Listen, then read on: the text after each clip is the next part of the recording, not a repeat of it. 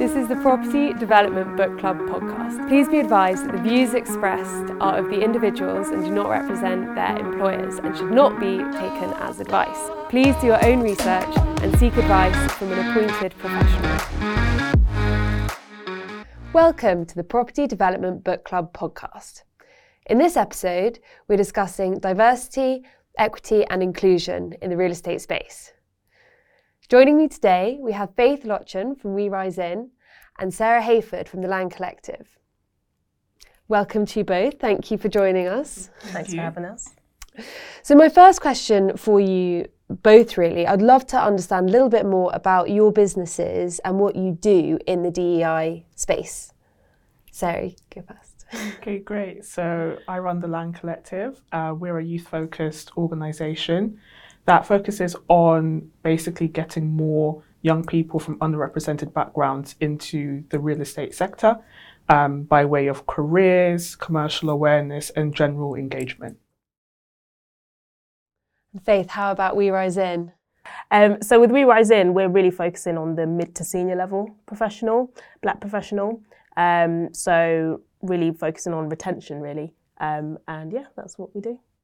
So really, the ideal, I suppose, customer can go from the land collective getting into the real estate industry, and then when they reach that level of seniority, they can come to exactly. We Rise In. Exactly that. Yeah. So you are my pipeline. Yeah, literally, literally. yeah, build that pipeline for me. I'll just uh, rest on my laurels while you uh, just put, them into put the industry. that's one way to it. Yeah, that's one way to it. Can you, Sarah, can you tell us a little bit more exactly about how the Land Collective helps the DEI agenda in the real estate space? Yeah, sure. I mean, so I guess starting from kind of where the Land Collective got started, um, I started it in my third year of uni. Whoa. And I wanted to get into property, but I just didn't know how, didn't have the connections, didn't know anybody. And Faith was actually one of the first people I reached out to because she was the only kind of black women, like black women I saw yeah. on LinkedIn when I was searching through for people to talk to about how to break into the sector. So coming from that kind of problem point, I wanted to create something where other young people who felt the same could have a place to go to learn about the sector, to prepare for interviews, and to kind of help them just get their leg up really and get their foot in the door. Um, so we have quite a few different activities that we do. We have free events for young people to attend that are mostly related to hot topics in the sector. Um, because again, when I was trying to learn more about the sector and get into it, all the events were like 50, 100 pounds. And I was a student oh, and I was just like, not I'm not going to that. So yeah. we try and provide value for free uh, for young people in our community. We also do employability programs, um, which are more longer term. Um, and we also do things like our social media and online community. We have commercial awareness insights. Professionals can come on board, do masterclasses on topics. So we had one recently on what a lease is wow. and how to read through. I mean, boring. I mean, I come from lease advisory, but people found it very useful because you know, yeah, because yeah, it's necessary to know. So we do those kinds of things. So it's not just about building them up personally, building up their confidence, but also that knowledge, those mm. networking, those connections that you would need to thrive in our sector and get into it and, you know, really go far. I wish I um I wish I had something like that when I was coming up because I again didn't know about anything really to do. I, I, I was passionate about property, didn't even really know like commercial surveying mm. existed as even a thing. Um, so having something like that that people can tune into, and quite frankly, even me, like 10 years into the industry, I follow your page and like some of the things you put out, I'm like, oh, I didn't know so and so has bought that building, or I didn't know. Do you know what I mean? Like it kind of keeps your finger on the pulse a little bit. So, as much as it is for those early careers, I think um, there's a lot of value that you're adding just generally to the to the wider property industry. Yeah, for sure. And it, it's such a closed industry. You can't just. Yeah you know, if you Google what's a commercial lease, you're not going to get a straightforward answer that is just like really easy to understand. So actually giving that space to someone is really vital. Yeah, absolutely. And Faith, how about We Rise In? How does that help support the DEI agenda? Um, so we are very much focused on the retention piece and inclusion because um, I think there are a lot of initiatives such as the Land Collective which are really kind of pumping through a really good pipeline of diverse candidates into the industry. Um, but where I was seeing um, some issues was around that retention piece. So once people have come in as, let's say, a graduate surveyor, have gone through the the route and got qualified, um, it's that kind of year or two after qualification that people tend to stagnate or hit that proverbial glass ceiling. Mm-hmm. So our programs are designed um, to try and support individuals who are trying to reach positions of seniority. Um, and working with companies as well to recognise where they could be doing more for their ethnically diverse employees. So you're helping at both at both ends, both at the company end and at the individual. Correct. Yeah. Yeah. And I think what's really interesting for both of you is that your businesses have really grown out of personal experience. You're solving the problem that you, that you faced. Mm-hmm. Yeah, exactly. And what I love about you, Sarah, is that you kind of started in the industry, but then started this business, and the business actually got bigger than yeah. yeah. So now you're kind of you work full time yeah, exactly. in it. You know, have a staff and everything. Like you know, just to have seen you grow in that way has been amazing. And one of the reasons why I felt empowered to actually make that step, take take that leap myself and and go full time. So yeah. Yeah, that's really cool. So the big question: How can companies become more inclusive? How long you got? okay, we're here all night, guys. Yeah. Um, I, I think I, it, it's, uh, it's quite a wide question. It's a hard question to answer mm. um, because there's so many elements to inclusivity. Um, but I think what it boils down to is recognizing that every person in your organization is coming from a different background, whether that's a cultural background, class background, whatever that might be, um, and recognizing that everyone needs different levels of support to get them to uh, a good starting position and give them the best possible chance um, within your within your sort of environment or your business environment. Um, so yeah, that that's kind of the baseline for me. Um, and then other ways that they can, pra- as a business, you can practically do that is by engaging with companies like the Land Collective, like We Rise In, um, investing in programs that support diversity, equity, and inclusion, um, and really just like building it into your business plan um, and recognizing it as as a as something that can really add value and generate revenue uh, ultimately. Um, yeah. Yeah, and really that it's a core part of your business, not just like an add-on that you can do kind of on the side. Yeah, looks... just to tick that mm. um, yeah. CSR point or whatever. So I think that's it, mm. not it? I think there's been lots of talk about, oh yeah, diversity and inclusion. They're like it's a business case, and it's just like it. Even though it has good impacts on business, it should just be the right thing to do. Yeah. Ultimately, it should just be built in, but it's not really at the moment. I think there's lots of companies that are trying, and but there's still a long way to go. I think, especially in kind of real estate, we've got a really long way to go with that until it yeah. gets to be that. Hopefully, in 10 years, you won't need a land collective anymore. That's like my ideal plan. um, you can retire. Yeah. hopefully, you'll get to the point where our organizations aren't really needed. But for now, we've still got quite a long way to go, I think. Mm. And that's actually a really good point. You know, you've both been in the industry now for the best part of a decade. How have you felt the industry has changed. Has has it really become more inclusive? Do you think over the last ten years? I think we may have different answers. yeah, yeah. Um, I think maybe for that. context, I think yeah. so. I, I, you might I don't know if you want to reveal, but I've I've been in industry for about ten years now. Um, you slightly less, but yeah. like what six, seven, or yeah, something like that. Um, so I started off coming out of a graduate scheme into surveying. I was in it for a few years, and then after that, went into the Land Collective full time. Um, but I would say the sector has become a bit more open to discussing its problems, mm. which is is still progress. Yeah. But that action and execution piece is still tricky. Mm. Um, so, for example, when the Land Collective, we go out, we speak to employers about what we do and how they can better get involved. When we first started, it was very much a, oh, well, we go into schools already. So we, we don't need you. We don't really need what you're offering. Um, but now it's actually been okay. We go into schools, but we're not getting the reception we thought we would get. So let's have a conversation about how to make that better, how to implement a strategy, what kind of schools do we go to, how can we get more people from underrepresented groups into apprenticeships. Like there's a more there's a much more free flowing conversation about mm. problem areas and kind of bottlenecks, um, which is good. Um, but there's still lots of I don't know. There's still lots of sticking points. I don't know. I think Faith will probably have similar things when it comes to that too. I was going to ask you actually that change that you saw. Did it?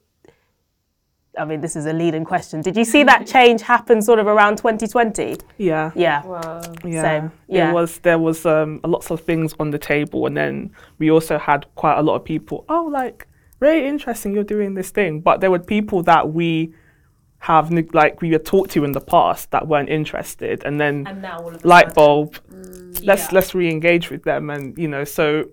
That was a that was a weird. I think that was a weird, tricky year for some people, especially um, black business owners, because it felt like you know after the Black Lives Matter movement happened and things like that, and George Floyd, it was like, are they coming to us at a place where they really do want to make a change, or is it done that? Yeah. Um, And then in a year they'll have moved okay, on to yeah, something thank you for your services. Yeah. Goodbye. So it was a very weird time, I think, for us. at that Yeah. point. Hi, my name's Hattie Walker Arnott, and you've been listening to the Property Development Book Club podcast.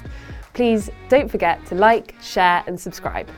Hi, my name is Sarah Hayford. You've been listening to the Property Development Book Club podcast. Don't forget to like, share, and subscribe. Hi, I'm Faith Locken, founder and CEO of We Rise In.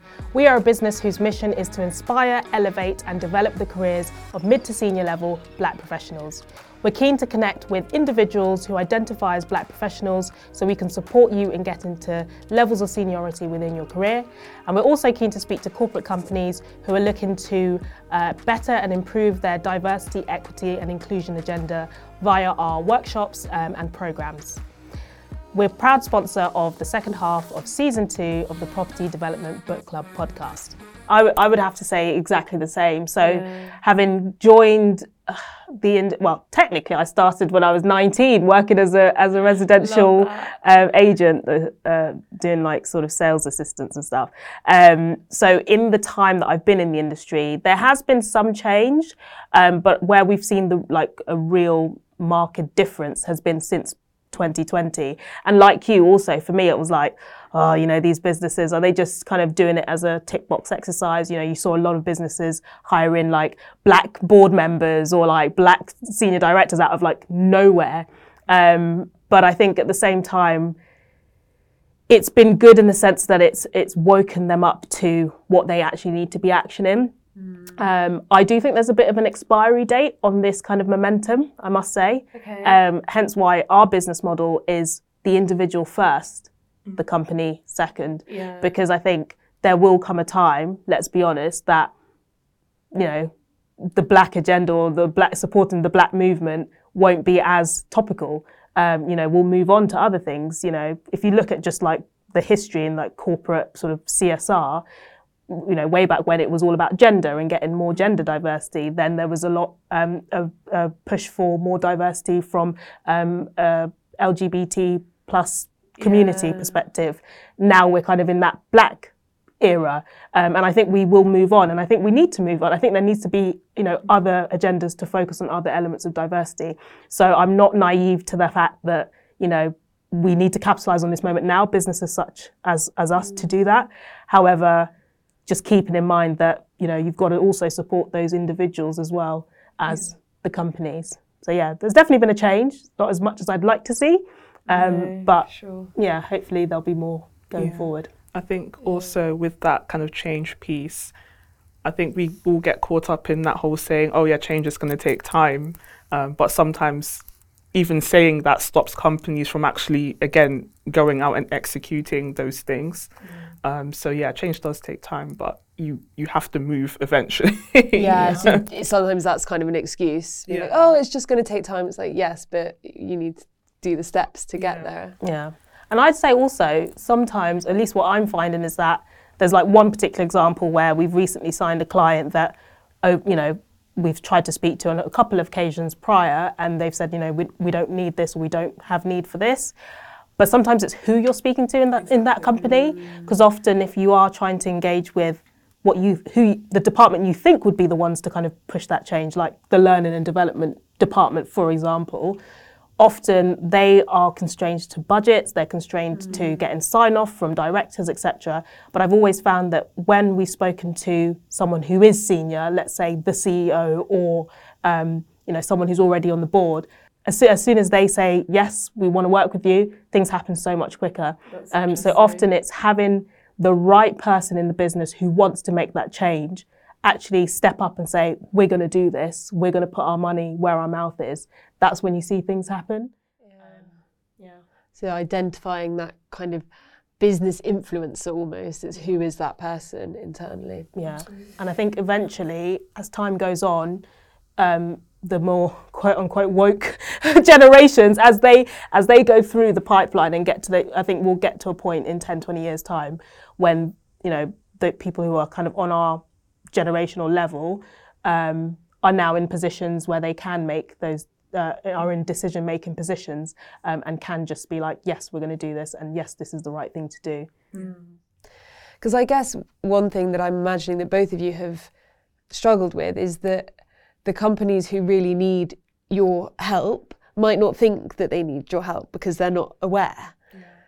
And so, how do, how do you address that? How do you approach companies who? I think we've, for me, the Land Collective has come quite a long way. So this summer will be six years old, Whoa. which is insane. It's yeah. thank you. It's like the longest I've done anything. Um, but so when we first started and we started doing kind of employer services and things like that, working in partnerships, we would actively kind of go out and try and say, hey, you need us and this is why. Um, but now we've kind of moved on the opposite kind of side of things. So now we're not essentially going out to companies and telling and trying to convince uh, like them that they need our services and what we do, because ultimately we want to be working with companies that really believe in the problem that we're trying to solve and yeah. will be advocates for us in the future. Um, so now we're kind of on the other side of things where we kind of publish more kind of thought leadership pieces, we post more testimonials of members in our network and kind of where they've started and where they've gotten to. Yeah. And we kind of let that speak for itself. Not to say we don't ever do external kind of sales and things or partnerships yeah. and stuff, but we've kind of switched the way we do things because I think sometimes when you kind of go outward and you try and present like that kind of problem, you get people on board that don't really believe in what you're doing and they might want a different outcome. And that kind of hurts the brand essentially in the longer term, yeah. if that makes sense. Mm-hmm. Um, so we're kind of on the other side of that. We just say our work will speak for itself. We've got the numbers. We track a lot of data in terms of, so for example, we have students that joined us in second year of university. They now work in the sector or they'll be sitting their APC soon. Like that's incredible, Yay, you know. So cool. From going from not knowing about property, not even studying it, to yeah. getting into the industry, doing your APC. you know, that. so those are the kinds of things we like to track. Um, mm. We like mm. to track stuff on kind of ethnicity, areas they live in, things like that, because. And I think it was Ali Reid that said this um, from Landsec. She kind of just said, "You can't make progress if you can't if you don't track things." Yeah. And that's like a really really big part of what we do at the land collective. And i think that's also why we can when we need to go out to employers and say this is our track record. This is where people have ended up. And that's really important for moving the dial forward. Yeah. I think i you know we operate in a similar way in that we only work with people that believe and understand in our mission and vision. Um, we've had clients you know come to us and say oh you know we we, we want um, a, you know a program that kind of captures all. So our leadership program is specifically for mid to senior level black professionals. But you would not believe the amount of clients come to us and say, oh, you know, can, you know, is this open for everyone? And we're like, no, this is the particular demographic that we're supporting. Um, and I think having, you know, knowing your values and sticking to your core values, eventually you'll start to work with the clients that get it and understand it. Um, and it just creates a better, better relationship. Um, and then from our kind of, a lot of the corporate um, programs that we run, like reverse mentoring, having clients that come on board that are already kind of open to and aware rather than, you know, there being, let's say, the senior leader who is the mentee in the case of reverse mentorship is coming because they've been basically told by their company you have to do this you they're not going to get the most out of the program it yeah. always has to come from a place of they actually want to be there so whenever we work with our clients particularly if we're doing reverse mentoring or inclusion workshops we always almost always um, put out disclaimer to say, you know, you need to be putting people forward who are willing to be, um, you know, open and vulnerable and willing to change and change their mindset. Yeah. That's really interesting. Yeah, and I think reverse mentoring is a really interesting one. So, like, what would you say was one of the most interesting things you've learned from coordinating that whole experience with companies and individuals? Do you think? Um, I'd say that it's um, it's start the the the the mentee who is invariably a white senior male um, tends to start off the program feeling very nervous. I think a lot of corporates think that you know these kind of programs it's them just coming and being told that they're racist. You know, like they there's the, there's a nervousness to starting. But what we found was those uh, the black professionals that were acting as the mentors were also nervous. You know, for a lot of them, this is the first time they've been asked to be vulnerable about their lived experience as a black professional. Um, but then what we found by the end of the nine months, um, the pairs have not only kind of gotten to know each other, they've grown to like each other and have become, you know, friends as well as, you know, peers, um, and have been able to support each other through this time and, and just be a lot more culturally aware on both sides. Um, so it's not just uh, the white professional that needs educating. Um, all all ethnicities need education on all everybody else because the more we know about each other, the more we can empathise with each other's lived experiences um, and just create a general inclusive environment. Mm. Yeah, I, I think with that, it's always a bit tricky, isn't it? Because it's like an inward, inward-looking thing, and it can get quite personal. So I think when approaching kind of employers or seniors, it's always that, oh, we don't want to get this thing wrong or say the wrong things, but it's all kind of about the journey, isn't yeah, it? Yeah, exactly. And that's what we always say in our workshops is like, this is the time to get things wrong. You know, say the incorrect thing, ask that awkward question that you didn't really want to ask your black colleague or your black, um, you know, direct report. This is the program in which to ask it. We're all coming into this knowing that there's going to be these kind of moments, you know, awkward moments, but this is the time to have it. So have it here. So then when you go into the working world, you don't have to have it with, with you know, someone else and, and it impacts your career or, or business. Yeah, or their or their career. You know, maybe someone who's then put off from working with Exactly. some- or, yeah. So again, another big question. But what are your hopes? Let's just take a short time frame. The next year, two years. What it, what is what would you love to achieve in the DEI world in real estate, Sarah? I think for me, a lot more focus on employability programs and longer term partnerships with kind of schools, colleges, universities, and the employers that we work with. Um, I think we've been focusing on kind of quite short term goals, but we want to end up doing more things over a longer period of time so we can better track kind of outcomes and where people have come from. So we're going to be launching our first um, school program this summer uh, for black girls in year, year 11 in London boroughs. Um, and it's going to be um, a week long summer school where they learn all about the property industry. And hopefully, the outcome of that would be to get them into apprenticeships or studying um, real estate later down the line. So, really excited about launching that. I'm excited. I've got a, I've got a cousin who's in year 11. I'm going to be putting her onto that. Let us know when you kind of open up applications or what. They're whatever. already open, Okay. so I'll send it to you. perfect. That's, That's so cool. Look out for that one. yeah. Yeah. Faith, how about you? Um, specifically real estate or just? I think let, I'll answer for both. I think from a real estate perspective, I want companies to take inclusion more seriously. Um, I was just at a dinner a couple of weeks ago with um, it was uh, the ladies from Black Women in Real Estate, um, and we were sitting down round a table with some of the kind of senior leaders in property industries, um, and a few of them were still kind of focused on. I'm not saying that it's a bad thing, but there was still kind of talking, oh, let's go into schools, let's get you know build this pipeline. Um, and I think it was Ali Reid again who's kind of said, actually, the women around this table are already in the industry and, are, and we are saying to you that we are struggling. Yeah. You know, wh- where's the programs for us? Where's the support for us? Um, so starting to just look both, not just at the kind of diversity, i.e. recruiting more diverse, but actually looking at supporting your staff that are cu- currently in in the position. And to be honest, I'd, I'd want that from for all industries, not For just sure, real estate. sure. So yeah, that's what I want to see more of, more focus on inclusion. Yeah, because if um, we're we're getting all these people in and then they quit in three years Yeah, and then leave the waste of all industry, yeah. it's just like we're going to be doing this forever, basically. Yeah. Yeah, no, that's that makes a lot of sense. Well, thank you both. Thank you.